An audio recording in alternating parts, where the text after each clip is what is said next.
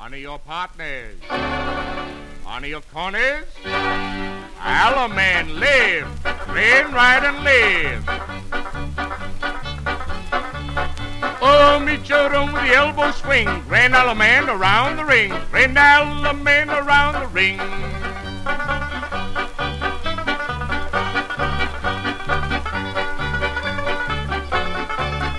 Oh, meet your own and promenade.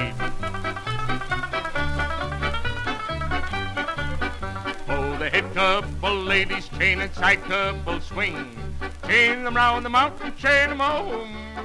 Oh, the side couple ladies chain, the head couple swing again. Well, hello again. I'm Joe Bill Schertzinger, along with Melissa Schertzinger. Melissa Sims Schertzinger. Yes. Same Melissa, Same girl. added Schertzinger.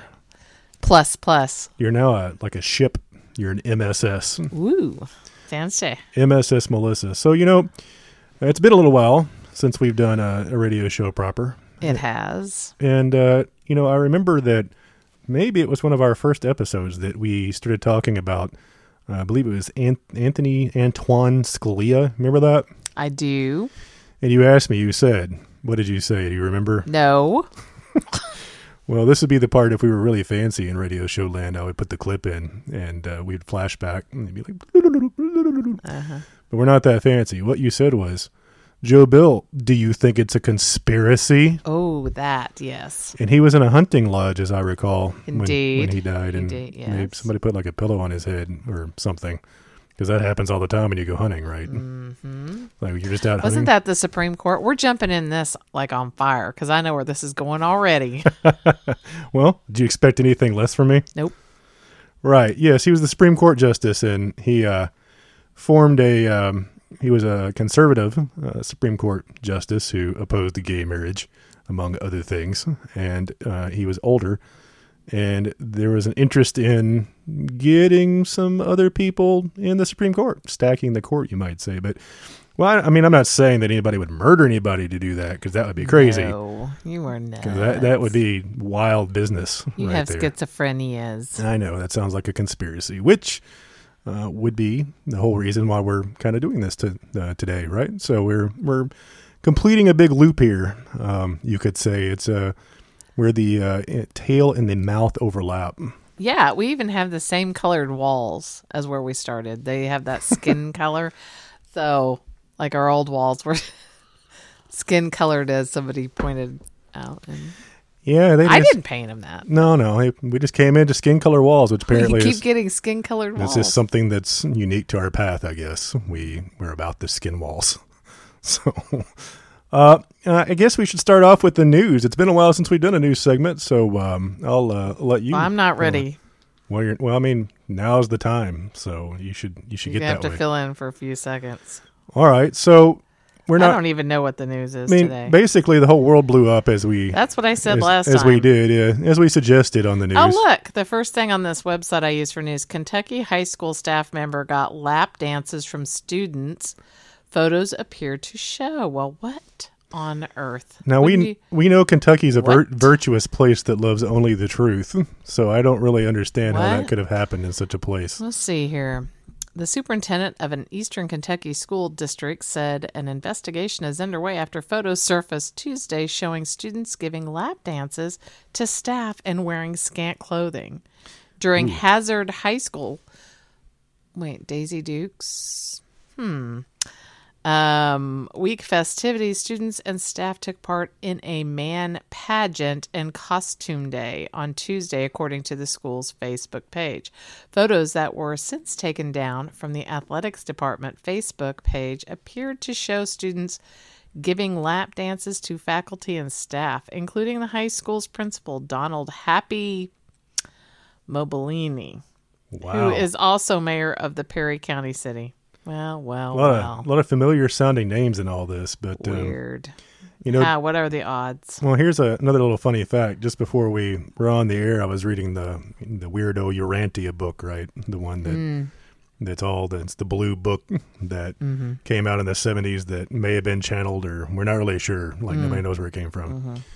But it makes the claim in there. Mm. Mm-hmm. My mom had that book. Well, so do I now have that book. Yes. Uh, it makes the claim in there, though, that uh, Kentucky, especially eastern Kentucky, about 33 million some odd years ago, experienced a volcanic eruption.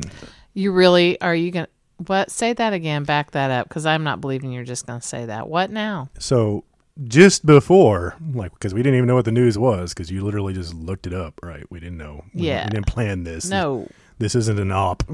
no. So we, I was looking through the Urantia book, right, reading through it, and um, it uh, one of the claims that it makes is 33 million years ago in eastern Kentucky, there was a volcanic explosion that rocked the entire world. All right, so hold up, because I'm going to take a screenshot of this, because this, and we're going to post this to our website. Because Alright. hold up, this is going to make some weird noises, because I'm holding my, because I don't have, I can, this doesn't reach to my desk. So Right. hold on.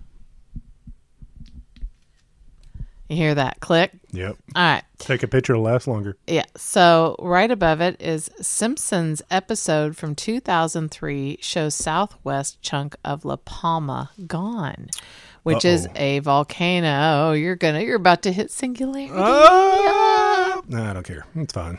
At this point, I'm so used to it. It's be weird if it didn't It's happen. like yesterday when our phones synced exactly at the same time playing that Angel of Death.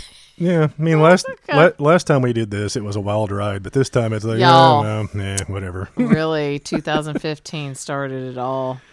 that it did. I was definitely uh, right about the blood moon being significant. Yeah, and I and- was definitely right about the um, the solar eclipse. Those Yes. are all things that I was right about. I think we were. so. I'm going to just go ahead and say it right here. We're doing it.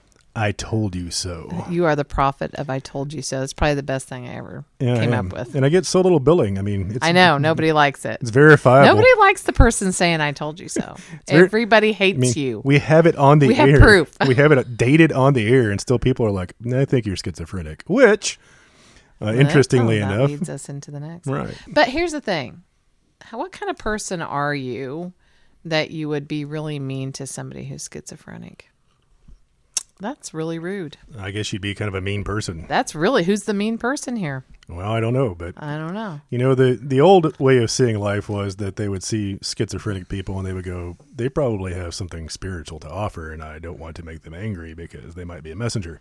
Well, they used to call them shamans back in the day, but in this modern age, they're called schizophrenics. But nowadays, we're like, "We'll put you in a jail cell and we'll give you medication to make you just we'll like make lots of money off of you and pay Right. people a lot of money to take care of you. because you obviously need us to take care of you. Yeah.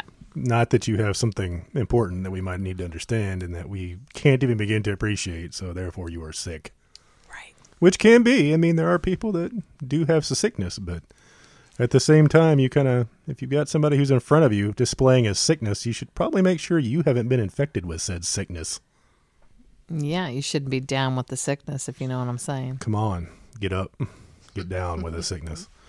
So, did you have more news that you wanted to? I mean, oh, that. oh wait. I mean, volcanic 33 million years ago, you're onto you. We're already on some weird Okay, stuff. so, yeah, so Kentucky um, lap dancing led to a volcanic eruption. Right. I'm like, that's you know pretty funny. Well, I think that, you know, it's judgment, right? So a Um, volcano I'm not going to do this right now, but we'll look it up for later. The Simpson episode that does that. Okay, what else we got here? Um, so of course, you can't, you know, swing a dead cat without talking about what the jabs, the vax, the stabs, Oh, you mean that huge epidemic that is going a around? giant epidemic where nobody can breathe. The, thing where the vaccine doesn't doesn't really work for it, but it treats everything else, including like like constipation or whatever. I don't know. right. It also kills you, maybe.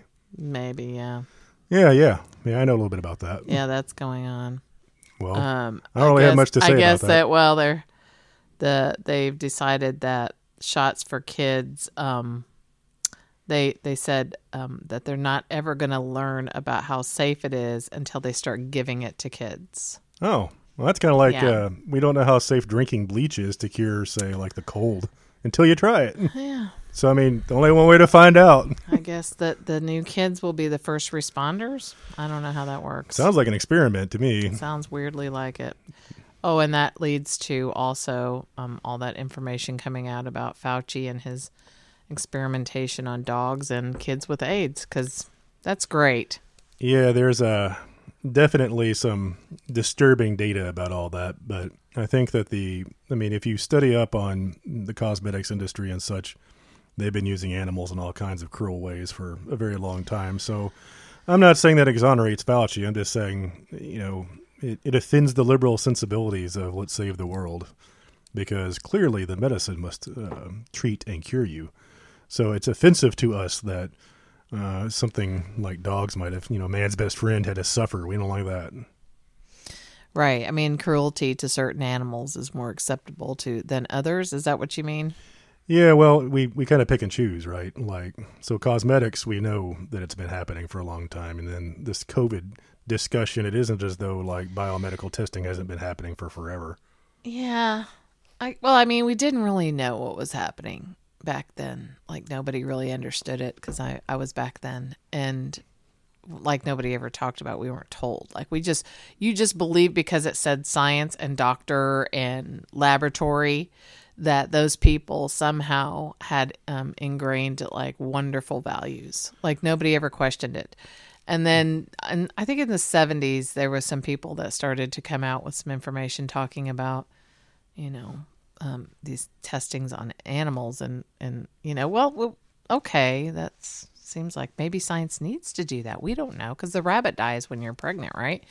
So you don't think about that what what about the rabbit and you don't know like back in the day that's was the the thing that they used to use rabbits right and it was a test they used to um see if a woman was pregnant and it killed the rabbit if you were pregnant huh you didn't know that? I don't think I've heard that one. No, way, really? No, yeah. That's been lost in time already. Yeah. Yeah, look it up. Dead rabbits. Dead rabbits. Hmm. That leads to something else altogether that's also been going on. Look how this just how, flows, man. How ironic, since rabbits are usually about fertility anyway. Well, they're about fertility and the moon and all that, but then you've got this whole other thing with Alice in Wonderland and the rabbit hole and this Q stuff that's what? been going. What? Oh, oh, hey, hey! This is not that kind of radio show. I'm just saying, there's been weird that, stuff happening. I mean, no, we've all collectively decided that none of that can be happening at No. all. So it isn't. That's how that works. no.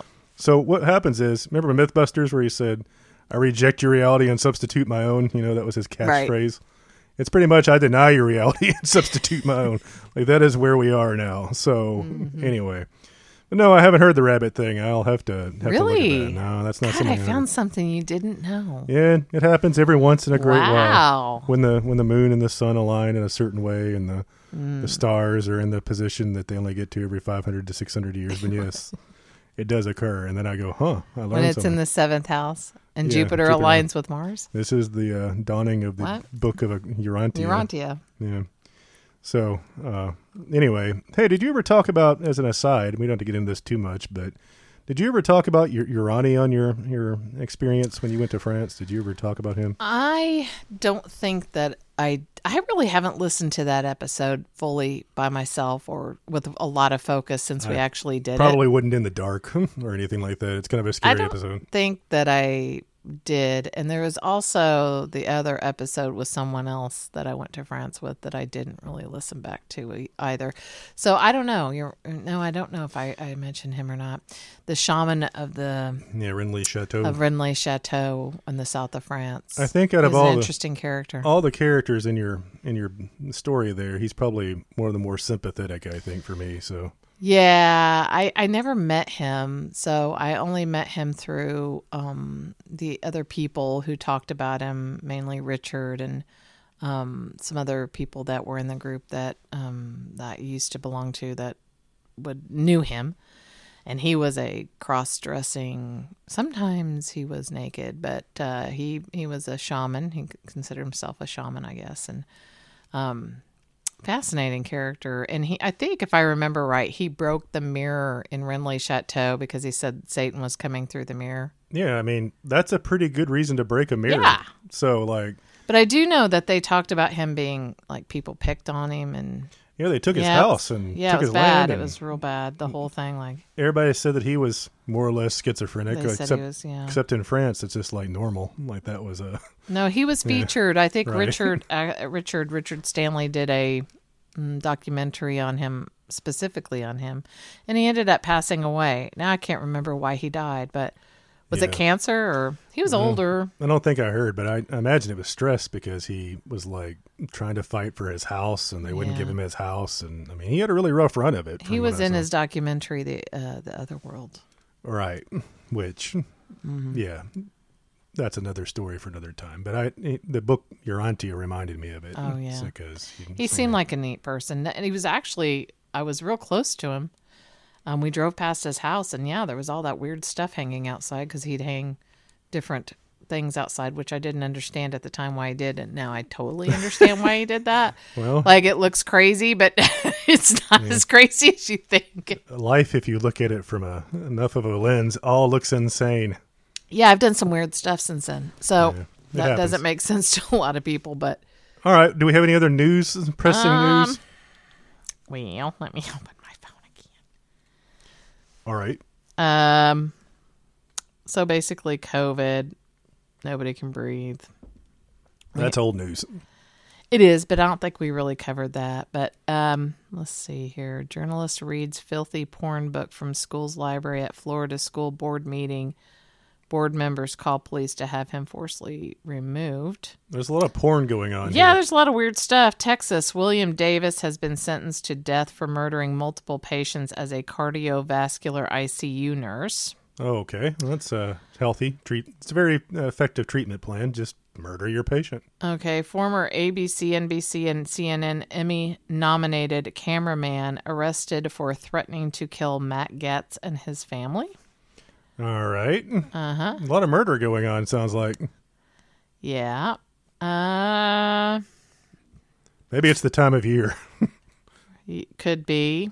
Um, let's see. I don't know. I think that's mainly it. This it, it wasn't just beagles and monkeys. Fauci's NIH also funded medical experiments on aid, AIDS orphans in New York City. Oh, that's even worse. Yeah. Medical, but I mean, again, human experimentation isn't necessarily new when it comes to medicine. Yeah. So it's just the fact that everybody's going, oh, look, our medicine comes from like bad things. It's like, well, yeah, I mean, has been for some time.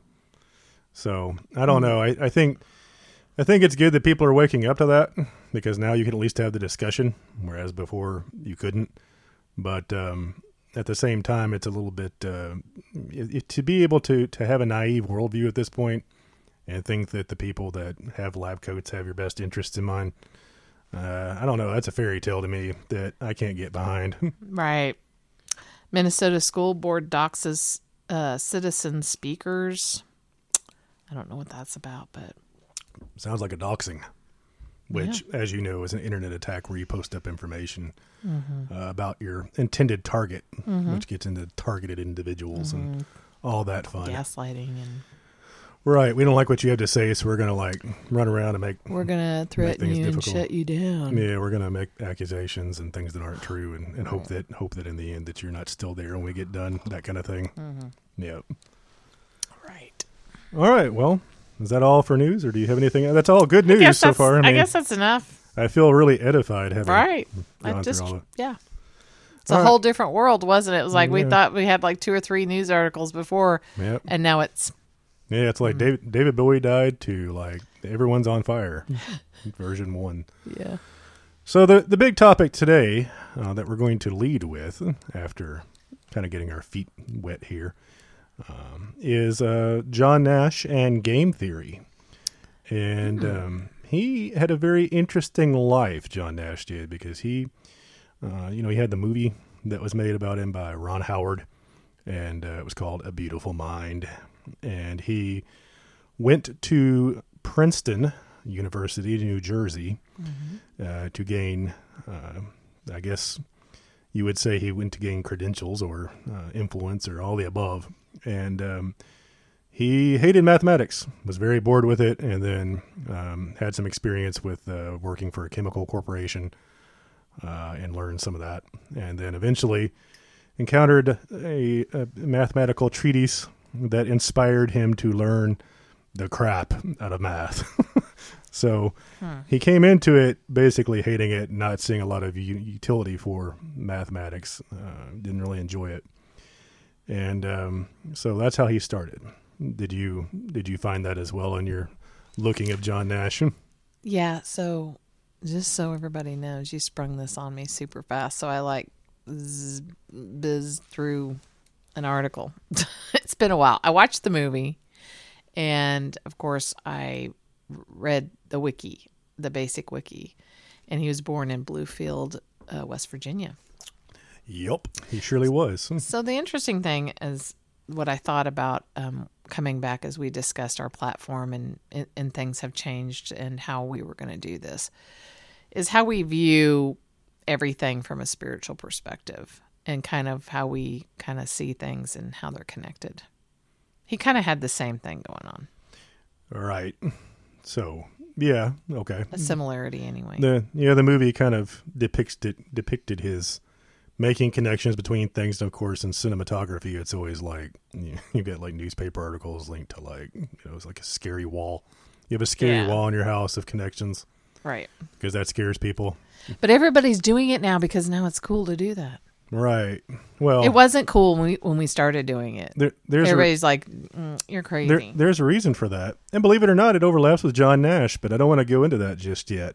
But um, okay, but yeah, the the human the blue field. Let's discuss Yeah. that. What's that?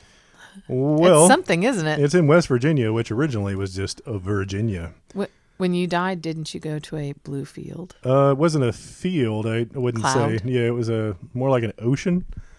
And uh, yeah, I you did. could call that like a field, couldn't you? I mean, yeah, you could stretch the definition of what you mean by a field. If you mean like big ocean of blue color, then yeah, that would be a field of blue.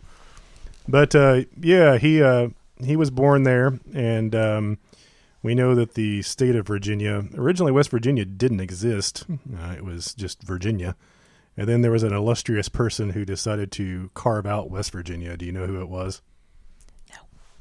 That's embarrassing. Yep. You fail. Go. My, my good lady. My sister lived there. you fail. She, my sister, moved to Hurricane, Hurricane, Hurricane, West Virginia, um, when I was a kid, and it. But she also lived somewhere else, and I can't think of it. It, was, it wasn't far from Mothman, so that also probably ties into this, and we can probably wrap it all up by the end. I think The answer to my question was Abraham. cornfield, Bluefield. Abraham Lincoln. That What? was the one who made West Virginia a state. Hmm. Yeah, so there's a long and storied history there with with all those little pieces, with all the things kind of being thrown in here into a big pot. Cornfield and uh, death and blue and Lincoln and there's lots well, of the little things. cornfield. All right, let me go there. The corn, a lot of times in, in mystic traditions or in symbolism, represents the pineal gland. So when we think of field, you think of what? There's an auric field, there's a toric field, there's, um, you know, in esoteric speech. So you have fields, Right. right? There's a magnetic field. Yeah, there's a Fields medal too for science or something, I think. Right. So blue field indicates something to do with intelligence. Right. Well, Throat right. chakra is blue, which rules the mind, Right. where the pineal gland is, right? Right. So we're making some connections here between cornfield, blue field, intelligence. Right. And then you've got the name involved with this John and then Nash. So, John was also known um, as an in, like an intelligence, right? right. The head of John. hmm The head. Right. So, and at at um, at Rosslyn Chapel, they have um, uh, the Green Man, the heads, several heads all over the church, and they also strangely have um, corn there. And when it was built, as far as we know, there was no one knew about corn in Europe. That Well- was only American at that time. The historical story that we all That's- share. yeah. right. Right. So But There we go. We know that history is totally true. Mm-hmm. Right. So, yeah, those are the bits and pieces of his birth. we're crossing a whole lot of stuff. Right. Those are the bits and pieces of his birth, and we're just kind of mentioning before we even get into the details that the location and names start to kind of spell out like, hey, this guy might uh, might have the potential to know some things. He knew something. right. So, and you can just conclude that on the basis of understanding uh, the what would you call that the field around where he was born, I guess, or the the uh, temp what would it be the templum template yeah either one of those work. Blueprint. right blueprint any of those things. Um just understanding those basic pieces you can start to make some kind of inferences and go hmm uh, his life will probably do the following. Now of course there's still free will involved and such but you can kind of make some pretty good deductions Right. So, um, where was I going to go with that? Um, I don't know. Go ahead. Sorry. all right I just so lost my train of thought. that that was uh that was good Oh, So- so, I watched the movie. right All right. So I can't tell you. I don't know what game theory is, well i except do. for except for what was described in the movie. And here's my conspiracy theory, because Mm-hmm. because this is what we do. If you want to call it a conspiracy, I think he actually was working with intelligence well so branches. so there are some you know he was. Come on. Well, there's several things that happened to John Nash, and uh, so game theory concerns the optimum strategy that players of a game can adopt when a player might make a choice that is all or nothing, which is called zero sum, where uh, that person can win or nobody can win. In other words, um, the choice they make influences whether they themselves win and the person loses or everybody loses. So a lose lose versus a win lose. That's mainly what. so it, when it, he saw the girls in the bar, right, was that the moment he kind of came It- to that it- realization? in the movie? Yes, and so Right. the because in dating there's a win win lose right. Like either you get the the person you're after or you don't, and so you're you're using all these different strategies to try to persuade your uh, romantic other that you're after pursuing to um, date you, and then of course, if things go well, go beyond that, you are renegotiating the contract quite often. But he he wanted to to mathematically try to describe these scenarios, and so the classic scenario is the prisoner's dilemma, where if they both don't snitch on each other, then they both get get away scot free. Uh, if one snitches on the other, then the one that snitches gets away and the other one doesn't. And if they both snitch on other, neither of them get, get to go free. And uh, so he developed a mathematical equation to describe the what were called Nash equilibrium points, where you would find uh, the best benefit to everybody involved, assuming that their selfish interests were the prime concern. Their egos. Right. So, and it's interesting to think about. Although there's many many games that have been developed on on that basis. You know, there's uh, many ancient games that have been done. I guess uh, what made it different for him was that he formalized it, and uh, in so doing, many different businessmen then picked this up and said, "Well, if it works over here in John Nash Game Theory land, it'll also work in economics." And uh, started using it to incentivize kind of an Ayn Rand, who was, you know, she famously defended being selfish, doing whatever it is that makes you happy, right? And uh, so they picked that up and started doing that, and, and that's that's kind of where his work started to take hold, at least as uh, as is recorded typically, um, is in that domain. Okay. So he also in the movie was depicted when he would have these episodes where some um like you know, dude dressed in a trench coat would come pick him up in this car and take him to this secret like laboratory and he was Right. working on, you know, breaking codes for them. Well, let, let's back this up a minute. His middle name was what? Forbes. Oh, well, that could have some uh, bearing on things, don't you think? hmm I thought about that. I didn't have a chance to dig to see if that was actually connected Right. to Well, Forbes Forbes, but it, I just said that his his theory was taken into business by by businessmen, right? And we know that uh, he lived during the time period of McCarthyism and the Red Scare and, and all those sorts of things. And uh, the the uh, leader of the FBI during that time period would have been Hoover, and they were going through uh, intense amounts of you could be a communist sympathizer if like Jeff Foxworthy, but not in the funny way, right? So he lived in a time period where people were being blackballed and like just inquisitioned into non-existence um, by the governmental powers that be. Uh, and a lot of times it wasn't because they had any evidence; they just didn't like you. So yes, he did have some paranoid ideation, but like again, it's only paranoia if they're not out to get you, right? Right. So I- I'm not inclined in this situation. Like, yeah, he did he did have a lot of different things going on there, but let's put it against the backdrop of you know the 50s and the 40s and what was actually occurring uh, when we examine it. And people always neglect to do that for some reason. They're like, well. Remember the 50s? It's not like, oh, that was just poodle skirts and everybody was happy, right? It's like, uh, there's other stuff going on. Yeah.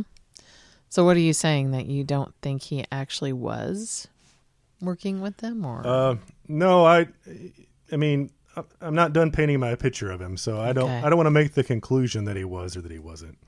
What I'm going to say is that he was working for Princeton, uh, New Jersey. He was rubbing shoulders with very famous mathematicians who would go on to do all kinds of things that were in intelligence. And um, he concluded through his paranoia, quote unquote, that there was a deep conspiracy against the United States hmm. by the rest of the world, quote unquote. Hmm. Right. And he kept trying to write all these different people to warn them about hmm. this impending conspiracy against the United States. And his recommendation was that they needed to change their ciphering, like the way they enciphered and coded things, because of this large conspiracy against the United States. right. So we look back at that and we go, hmm. because at the time we would have gone, eh, all right, yeah, maybe. Like we can see that that could be the case, but now we look at it and we have a much different view, right?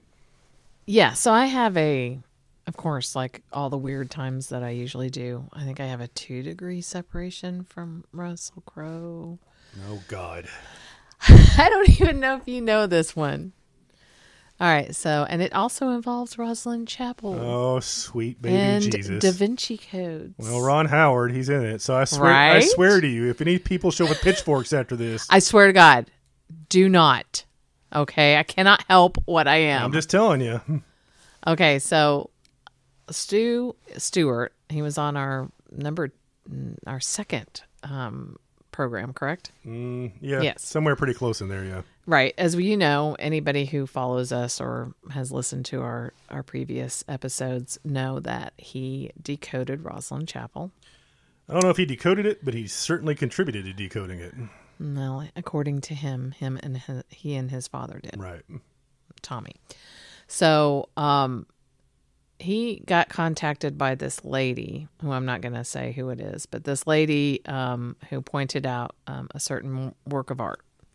And I talked to this lady and we kind of worked around with her a little bit, but then I lost contact. But point being, she actually went to school with Russell Crowe and said he was a super, super nice guy and extremely down to earth. Eh, he kind of seems that way. So there you go. That's my second degree. I mean, it's not degrees. like, say, Alec Baldwin, who doesn't come across that way at all. yeah. There's that in the news too. Which today they also said that he um they found other. Would you say bullet casings? I didn't say anything, but yes, they did find other bullet casings. No, that- you said to me earlier. Yes. That wasn't me. That was Jordan. Oh no, I swore. Okay, I thought it was you. It was not me. No. Okay, well, I guess there were other more than two bullets shot.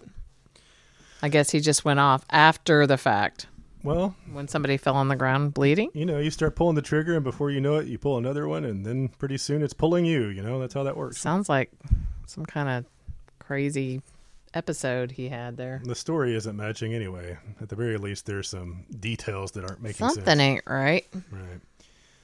No, yeah, I didn't know that you had a connection to Russell Crowe. And she was an artist that what went to school with him, and then Right. it? So she had contacted Stuart and said that she had this artwork that um, she wanted him to look at, and it was part of a code that we worked on actually. Do you know what the artwork was? Yes. Oh, okay. I don't want to talk about it. Oh, well, all right. You you just alluded to it, so I figured like it was fair. I game. just am saying there's somebody I've run across before that had connection. well, thank you for that, mysterious mouse. Okay. I feel like I just went into the back alley You just somewhere. learned something new about I me. did, but I feel like I went You in. thought you knew everything. I feel like I went into a back alley with men with briefcases and hot handouts Well, and stuff. It's like, what about the never know. I don't want to talk about that. It can't be spoken of. That's what it feels like just happened. It's not that mysterious, but there's reasons. So yeah, Nash, he um he was depicted by Russell Crowe, which I I think we I don't know if we mentioned that or not, but in the movie he was depicted by Russell Crowe. Yeah. And um so and you know the movie took liberties as movies do, and um it presented It also ties to the two crow candles I'm making right now, but we won't get into that either. But go ahead. this episode brought to you by Two, Two Crow Candles. You can get them at blah blah blah blah Blah, blah, blah. dot com, and they make your house smell nice. Man, do they ever. But go ahead. Put light out. Uh, this is not a plug. Um, so yeah, um, the movie Russell Crowe plays uh, Nash, and uh, that's an important linkage here to to understand in the uh, story that we're kind of unfurling. And the movie, you know, it it depicts his life, but I wouldn't say, for my studying of him, is it's a very accurate depiction fully it's the it's the depiction that everybody knows you know it's the the thing that everybody will accept and so um, eventually the united states nowadays uses nash's ciphering technique but Really? yeah they ignored him during the time period that he right that he existed so he wrote all these letters warning everybody hey Right. yeah and then I know that feeling. and then mass consciousness was just like, oh, it turns out he's right. Mm-hmm. And then like, you know, went ahead and took his his idea. so what was the cipher? Uh, I'd have to look it up, and I imagine that I guess we wouldn't really know it No, if we're still using it. probably don't really want to get into that, but I'd have to look up the the underpinning of it to to remember all the bits and pieces of you know what it allegedly is. Wouldn't have anything to do with 17, would it? Mm, probably a lot, lot of that stuff. So game theory is not too dissimilar from quantum stuff Right. because you've got entangled states of outcomes. As we're displaying in this conversation. Right. And so you you get into the the probabilities are different, right? So the big thing in, in computer stuff is quantum encryption. Because at the point that we hit quantum encryption, you can't have any secrets because all your ciphers will be broken. Mm. So everybody's like super paranoid about quantum encryption because if that hits, then all the secrets that we have are are you know gone. Right. And truly, if you understand the micro, there are no secrets. Right. Yeah. There's in the end, you can't keep a secret to start with, but uh, the intelligence agency branches have been paranoid about this for at least twenty to thirty years, uh, to the point that they were, uh, when I was in college and, and starting to study IT stuff, they were already jumping ahead and saying, "Yeah, well, we need to get this quantum thing done." Um, so, you know, my guess is they probably use his uh, equations that have to do with game theory in tandem with something kind of quantum to to to, to make some very complicated cipher. Um, but um, yeah, so he did write these people and was right. You know, so is it really schizophrenia if you're right? I don't know. Yeah. He, he kept hearing voices.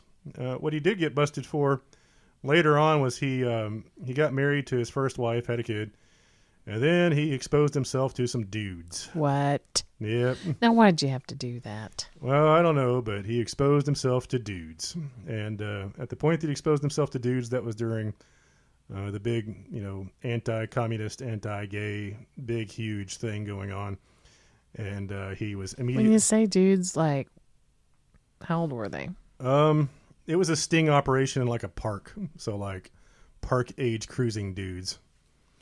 And, Oh, they they tried to catch him. no, they did catch him. I know, but I mean, on purpose. Was he framed? Well, we don't know. I, the the story is that he lost his security clearance and everything because, well, his smaller John Nash was exposed to people. Do you that- think he really? Okay, let's ask this question. Right. What if he was so smart and he figured everything out right and he had all this stuff Right. and he wasn't schizophrenia or didn't have schizophrenia and he was just so incredibly intelligent and insightful Right, and could see it all and understood it all right, and they he was actually a threat. So then they created this story about him Well, you never know. It's a possibility, right? and um, I'm just making this up. But what if they, uh, you know, framed him uh, to make him look bad to hmm Keep him under control. Well, certainly. I don't know. I'm just I'm just asking a question. Is it possible? Certainly, that could be a, a conceivable possibility. I think. Huh. But whether or not it actually occurred, I can't say because I don't know fully on. Yeah, that we point. don't know. But that is the story, and um, it caused some problems with his marriage and whatnot. That's sad. But then he winds up remarrying her later on down the road, like after several other uh, relationship uh, fails. uh, He had other relationships besides her. yeah, he got married to somebody else and had another Really? kid. Yep, and then he got married to her again, like later. I think it was in the '90s. And then in 2015, they both are on a New Jersey Turnpike and get into a car wreck and die. Mm-hmm. 2015. Elder. El, oh yeah, yeah. 2015. What was the date? Uh, I don't know immediately. I'd have to look it up. Okay, look it up. Are you? Or do you have access? Oh, I thought you had your computer Well, up. I kind of do. Oh, okay. Hold on. So go ahead. Well, so They- how- here, let's just take a pause here. Okay. Pause.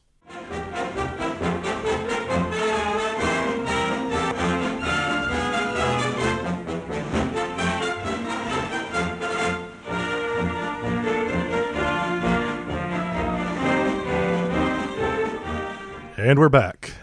Did you uh, find that date about Nash? May twenty third, two thousand fifteen.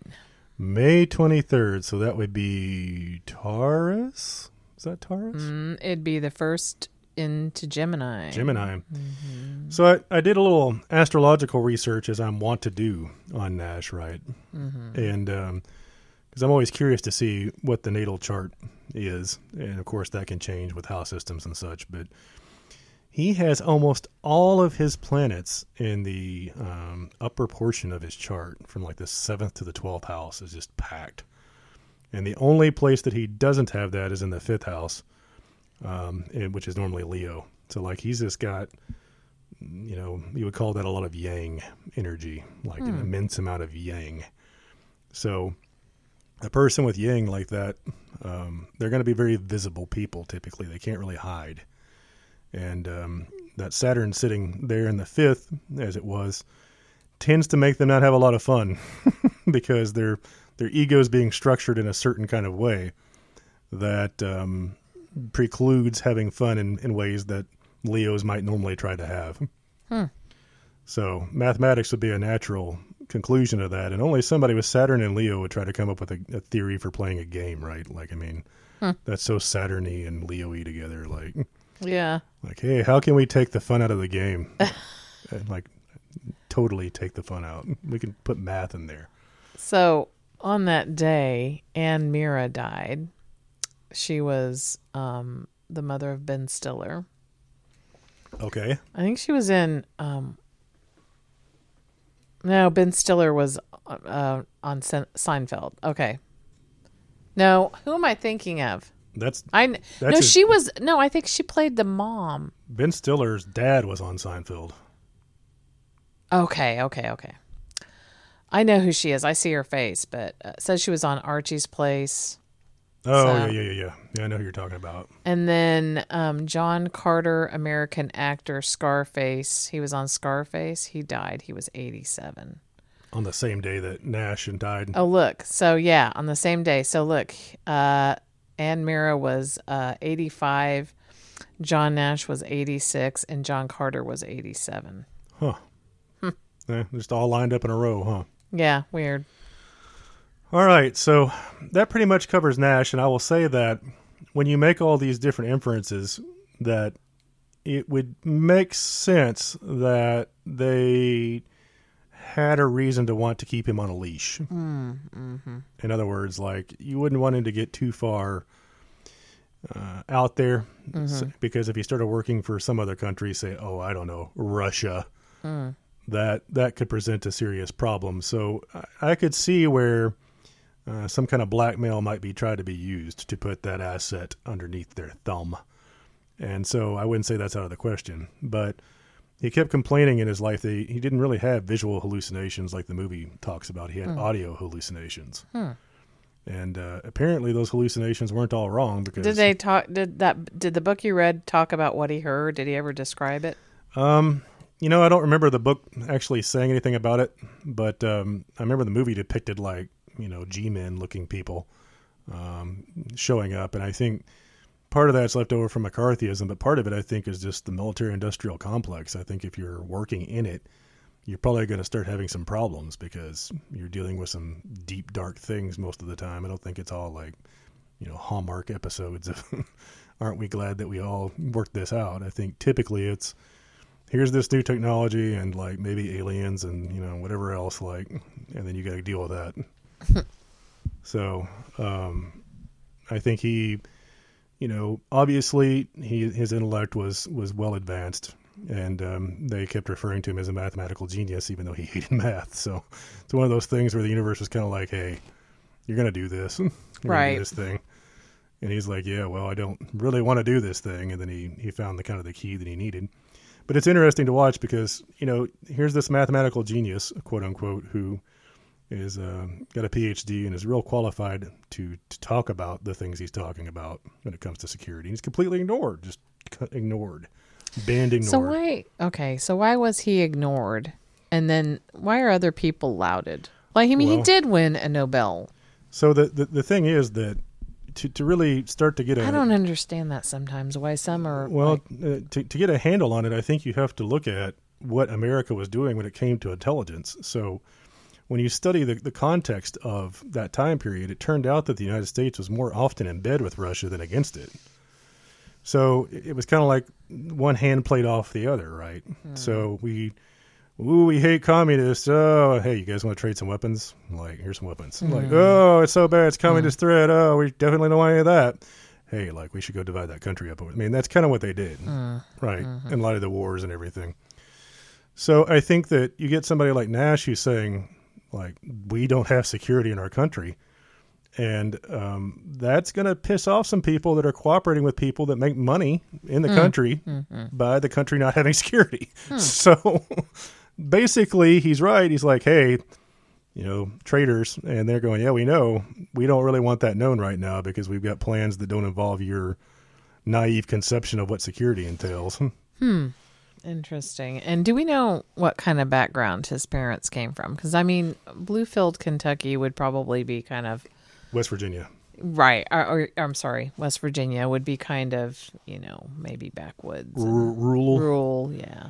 Well, I do know that West Virginia, I think it's uh, Green Point, Green something Green. So next time we do this, are we doing okay? First of all, before we go any further, are we, what's our schedule looking like? Once a week, once a month? Well, it kind of depends on Because I'm going to be more. I, I think I should be. We should be a little more kind of kind of prepared. I have questions. it kind of depends on where we are, but I mean, you know, the whole world right now is in turmoil, so I think we're doing pretty pretty well comparatively. Yeah.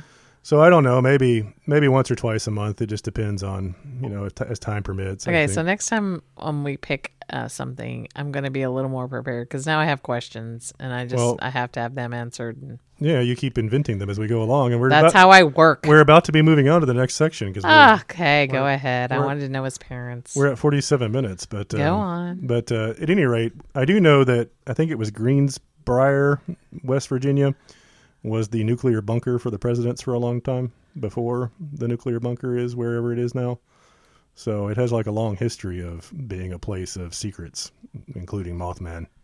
Right. So that's something to kind of keep in mind. Like the more bizarre a place is, that seems like the more likely something unusual is produced. Aliens, Marilyn Monroe, Elvis, and Right. Bigfoot. That's usually the whole I think he lived. Ne- mermaids. I think he lived next to Maryland County. Believe it or Well, not. yeah, that makes sense. So, uh, yeah, moving on. Um, there's a, a segue here to be had Okay, let's move. in the sense that uh, we wanted to talk about uh, the Q movement, correct? What?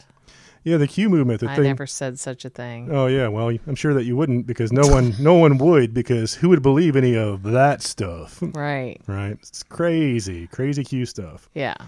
And yet, it seems like every other day that I open up any news source, there's some article trying diligently to debunk Q. Right. It's like I guess I, I would say probably why they're afraid. Again, so the same reason they probably were afraid of Nash, except he was one person, is that this open source, whatever's going on here, like where it's been put out into the mass mind or the mass public, Right. for what you would call open source intelligence, I guess, using a giant brain, which would be kind of similar to what uh, Anon Anonymous is doing, like with hacking. And what's the other thing? That thing I don't want to say it because people talk, you know, that bug thing. You know what I'm talking Oh, about? yeah, yeah, yeah. It starts with a C. Yeah. So the same kind of thing. Like there, there are these different. Um, Hive minds. Right. So now what Q anon thing, well it's not really QAnon from my understanding. It's there's somebody or something called Q and there are people that like look at the things the clues that he's put out it's put out and those are the anonymous. It is not QAnon.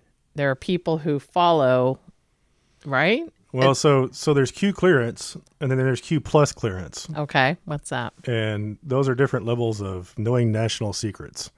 So Q clearance is you know things that are potentially interest to your country, and Q plus is like you definitely know some things that are interest to your country, and those things are usually put underneath the heading of national security concerns. Okay, so it's an actual thing. Like that using that letter is an actual that's an established yeah practice. Thing. yeah. Okay.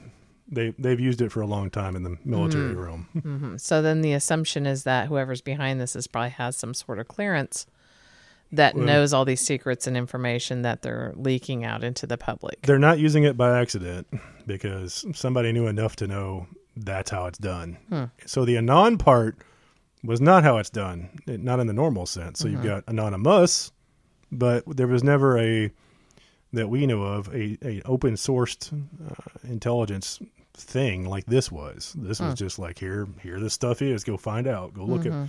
That's never been attempted, and I think QAnon stuff actually talks about that. So this has never been attempted before. Eighty percent covert, twenty percent uh, revealed. So um, it's curious because like Twenty percent's revealed and 80 percent's covert, or is it the other way around? no eighty percent covert, twenty percent revealed. uh, the proportions. Eighty percent's covert. That's what they said. Wow. So And that twenty percent being revealed is pretty because I've looked through it and it's pretty mm, right. harrowing, I to say the least. Right. So so whoever's doing this or whoever chose to do this knew the lingo to speak, which means Mm-hmm. they were either tied into people that were doing it or uh, were doing it. One way or the other.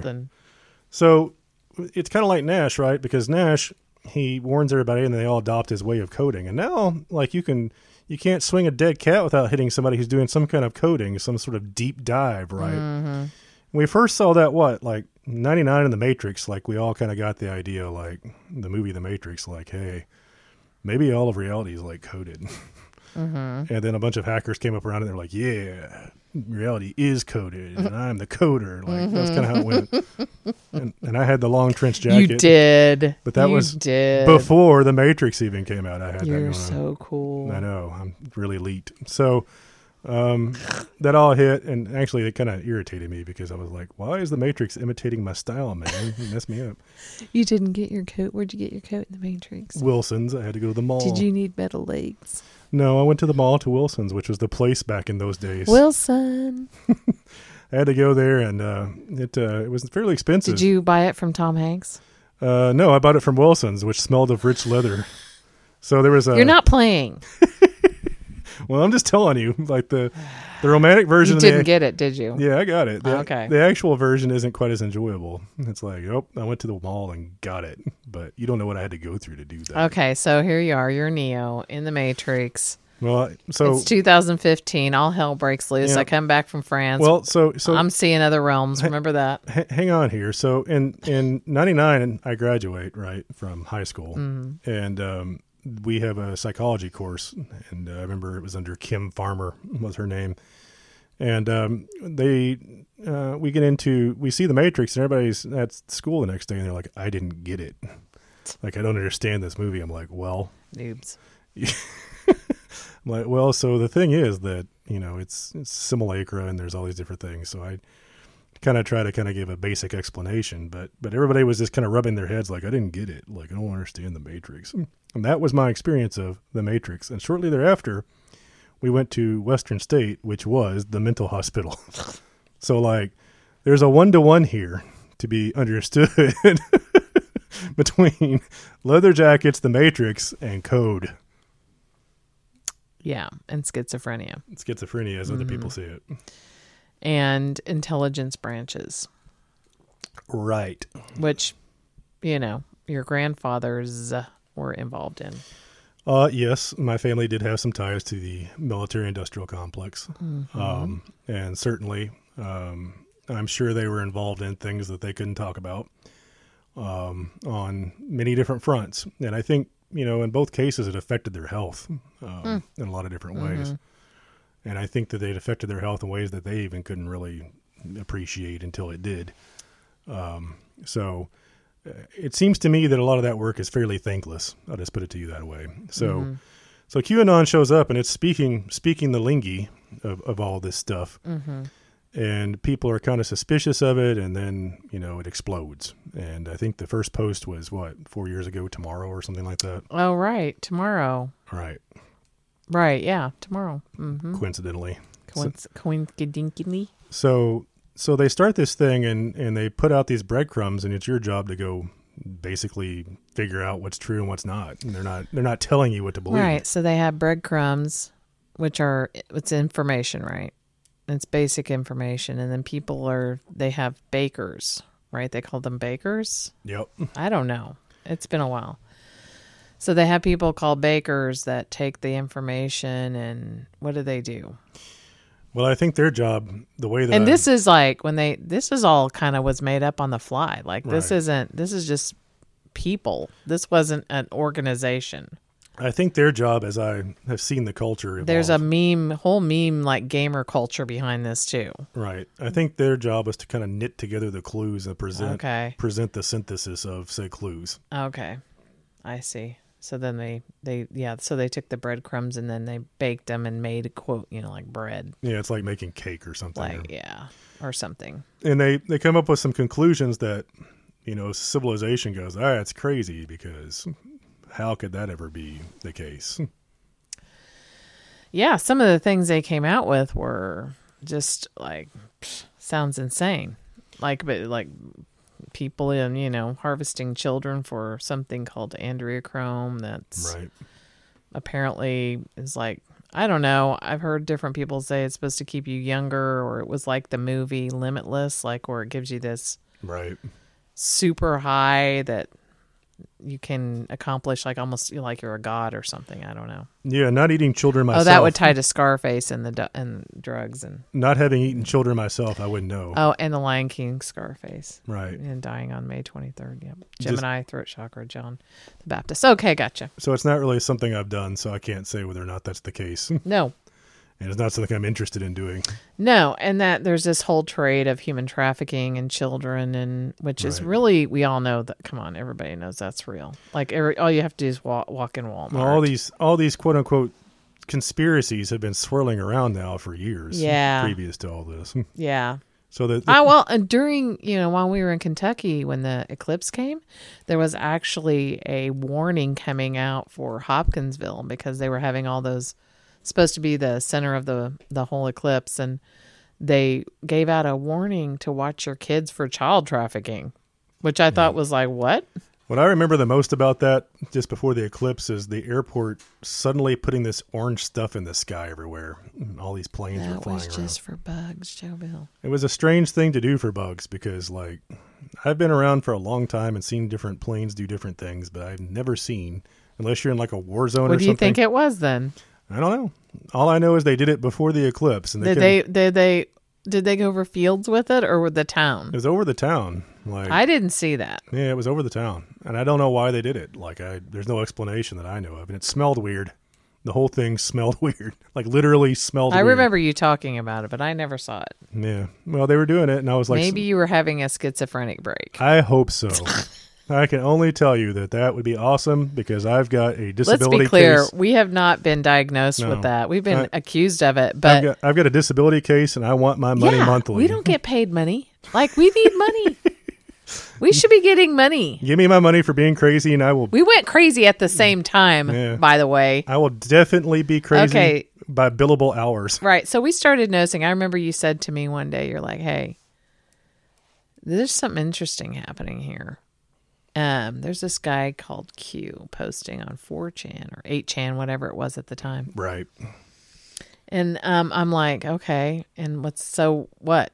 So what's significant about that? And you're like, I'm just gonna watch him. Like I'm just gonna. That's it. It's kind of interesting. Right. Yeah. So we watched. We did watch and We watched. watched for quite some We've time. been and watching. everything, uh, much of what they said, despite what everybody A else lot. said. Yeah. They they say that, Started actually. It's happening even now. yeah, they say Really. that a lot of the things that they decry as being a failed prophecy are things that are not quite Mm, Not for people who watch. Well, Not- mm, it's not quite things that Something Q- very weird's going on there. it's not quite things Q said. So like yeah, they've twisted it. It's the like- narratives and it's like reading a book and then concluding like, well, I didn't like the way that made me feel. So like, you know, I, I think the plot said this, and that's kind of Yeah. that's kind of what's happening. yeah. So you have to be careful with this, right? Because like, anytime you get into spiritual stuff, like people have their impression of what somebody said versus the actual thing they said. And uh, even not in spiritual things like uh, an accident on the corner or something, people have their impression of the events that are, that unfolded because our memories are are crap because we're carrying we, we we make our own narrative and we're carrying our own prejudices. Right. So then, how can anybody believe their own narrative if they can't even remember what they had for dinner? Right. And so the the first And key, yet they want to speak as if they're experts on reality. The first key would seem to be awareness, which I wrote a whole book on at uh, JB Right. jbschertzinger.com.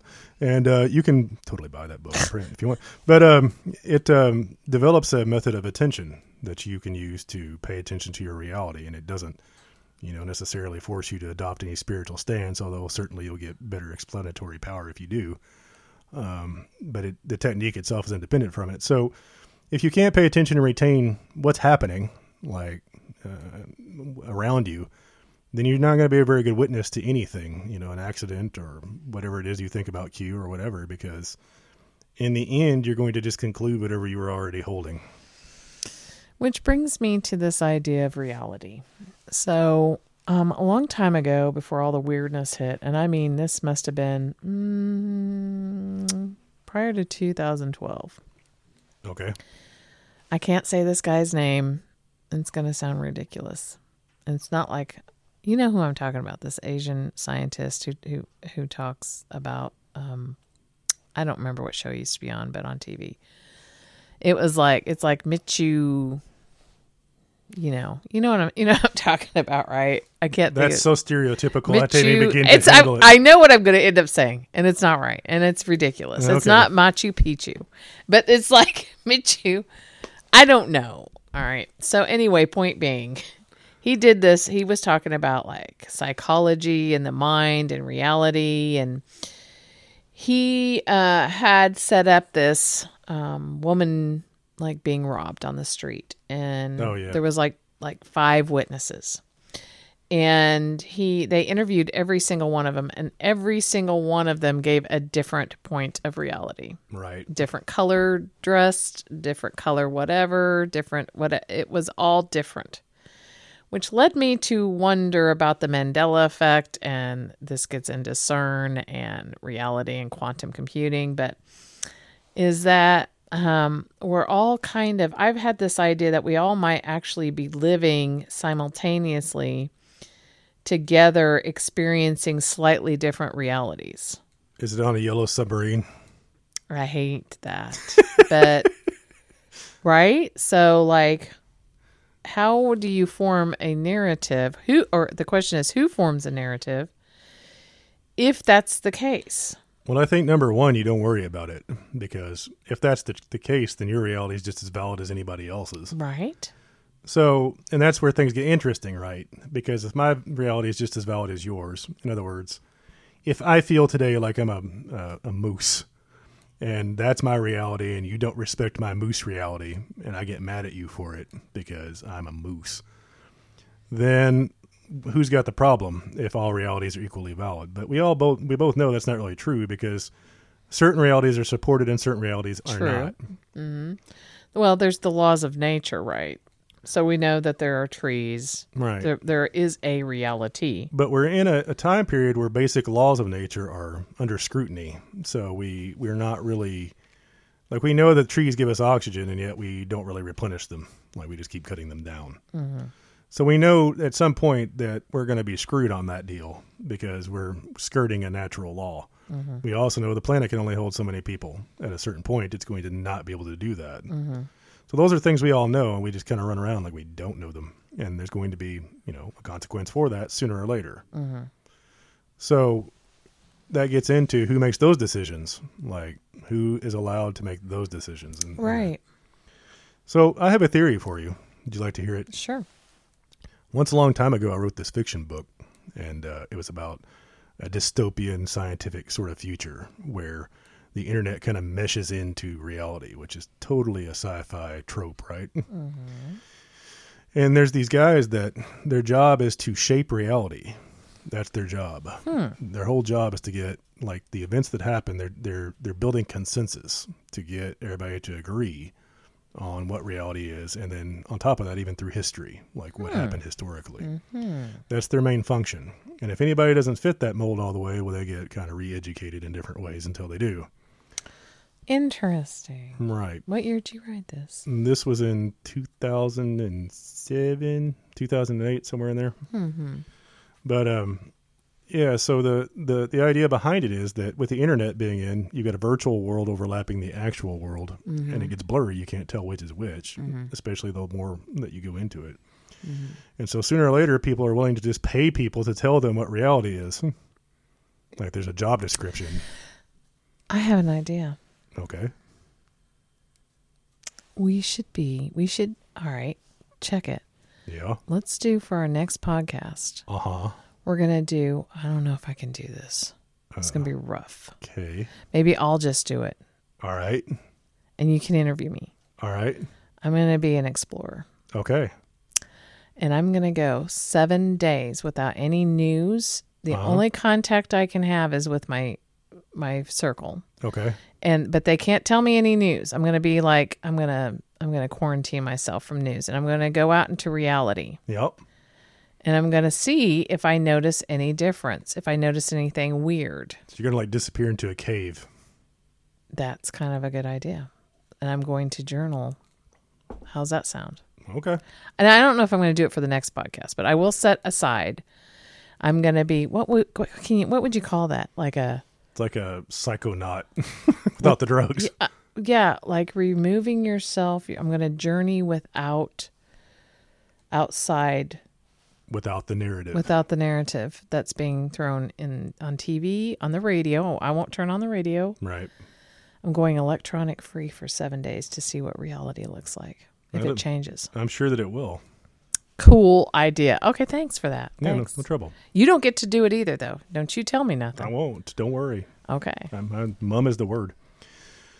So yeah, I I think QAnon. You know, it was really, really ga- be hard. gaining critical mass there for several years, and now we don't really hear. Well, as they much about started it. threatening people that liked it. That's normal. or talked about it with like going to prison and shit and calling them terrorists because I, as far as I know, and we listen.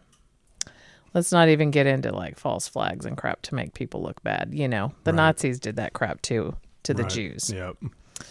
So let's not even go there. But um, so yeah, they threatened, but it never really. It hasn't. As a matter of fact, I heard yesterday that they were going to do an investigative thing, way back when this first started, and it was dropped after a month of investigation Well- because they probably found out that it was something else important. Since when? That's did, my guess. Since when are you investigated for thinking a thing in America anyway? Like, Well, um, there's been movies about that, right?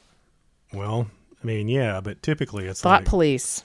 yeah, that's 1984 Mm-hmm. Orwell. But what I'm saying is, yes, we we always knew there was like a a deep state governmental thing that you didn't want to get into, but it's never been the case that you know a a publicly visible movement is just like waylaid, you know, flat out, just because of we don't like what it says. Right.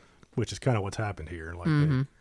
they, they state, well, they're radical, they're extreme, but there's nothing in there that says any of that.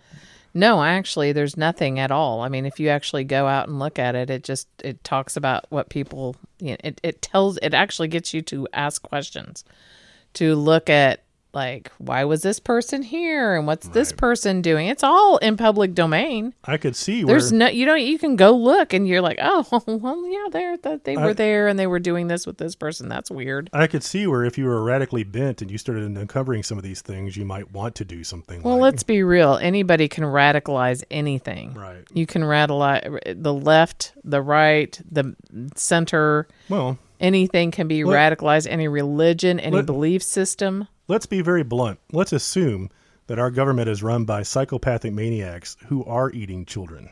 All Let- right. Let's assume that. Well, then, wouldn't the natural response to that to be do something about it? It'd be to shut everybody up. Yeah. right. Because, yeah. I'm just saying, from either end of the spectrum, like if that's if that's true, and we're the American people, then our Constitution says we should do something about that. We'll just, people will make themselves look stupid. That's Right. all. You just look retarded.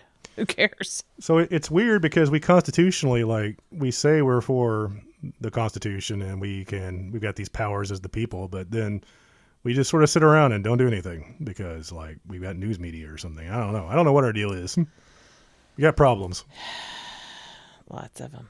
Now we got COVID, which is another problem. So Yeah. all these pieces just keep arranging themselves. That's not even, we haven't even discussed that. Did we discuss that on our last podcast about COVID and the sun and Corona? no, Did we not, get into that? not really because Did anybody you know of talked about people and told them that they probably would did want to do a lot of sun stuff? I did. I don't know. I did for Really? years, many years.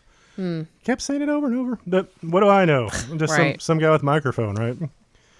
Well, we're, That's because you could buy one. that's right. We're at about an hour and ten minutes. right, so that was interesting. yeah. So if there's any final thoughts on this, let's uh let's go ahead and hit those and wind it down. Nope, I think we wound it all up and we could encase it in um, simple understanding. This entire thing was about mainly the throat chakra, which is Gemini, and uh, maybe some Saturn in there and Leo. That's all you need to know. That's the end of it. Encase all of it. Take two pills and call me in the morning. That's it. Yeah, So whoever's listening to this, here's the fun thing. Whoever is listening to this, probably you need to learn something about the sun, right. Leo, Uh huh. um, and Mercury, Gemini, which would be Virgo and um, Gemini, um, and the planet Mercury. So, and Saturn. So, those three things, um, one thing you could do is you could look in your chart if you know how to look at your astrology chart. Right. You could consult us and ask us questions, And pay us money. and we can do that. Um, or you can go learn from somebody else who's going to try to teach you about something that we're actually talking about that we're experts on. And pay them money. So that wouldn't make any sense. And you'll still have to pay them money. right. But guaranteed it'll show up in your life. So there's there's a reason why. Right. Yeah, you're not hearing it accidentally. And if you're not hearing it, you should ask yourself why. You don't exist because you're not even listening to us. Yeah, you don't even know. So you don't even don't exist even in this world. here. No.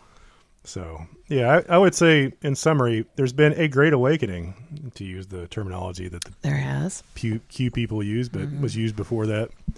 And Mm-hmm. I mean, let's take that out of let's all right, let's just take that out of the script, okay? yep, There is something going on. Let's take that out of the script. People are getting woke, right? woke AF. Mm-hmm. and reality is doing some weird crap. Then that's what I'm going to go explore to see if it's as weird out there actually than it's being portrayed virtually. Or if we're consensually making it that way, Are we? We might. Maybe it's not as bad as we think it is. Maybe, maybe it's worse.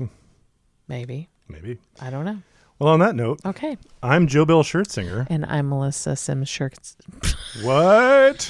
Try that again. Can't say my own Already, name. reality is shifting.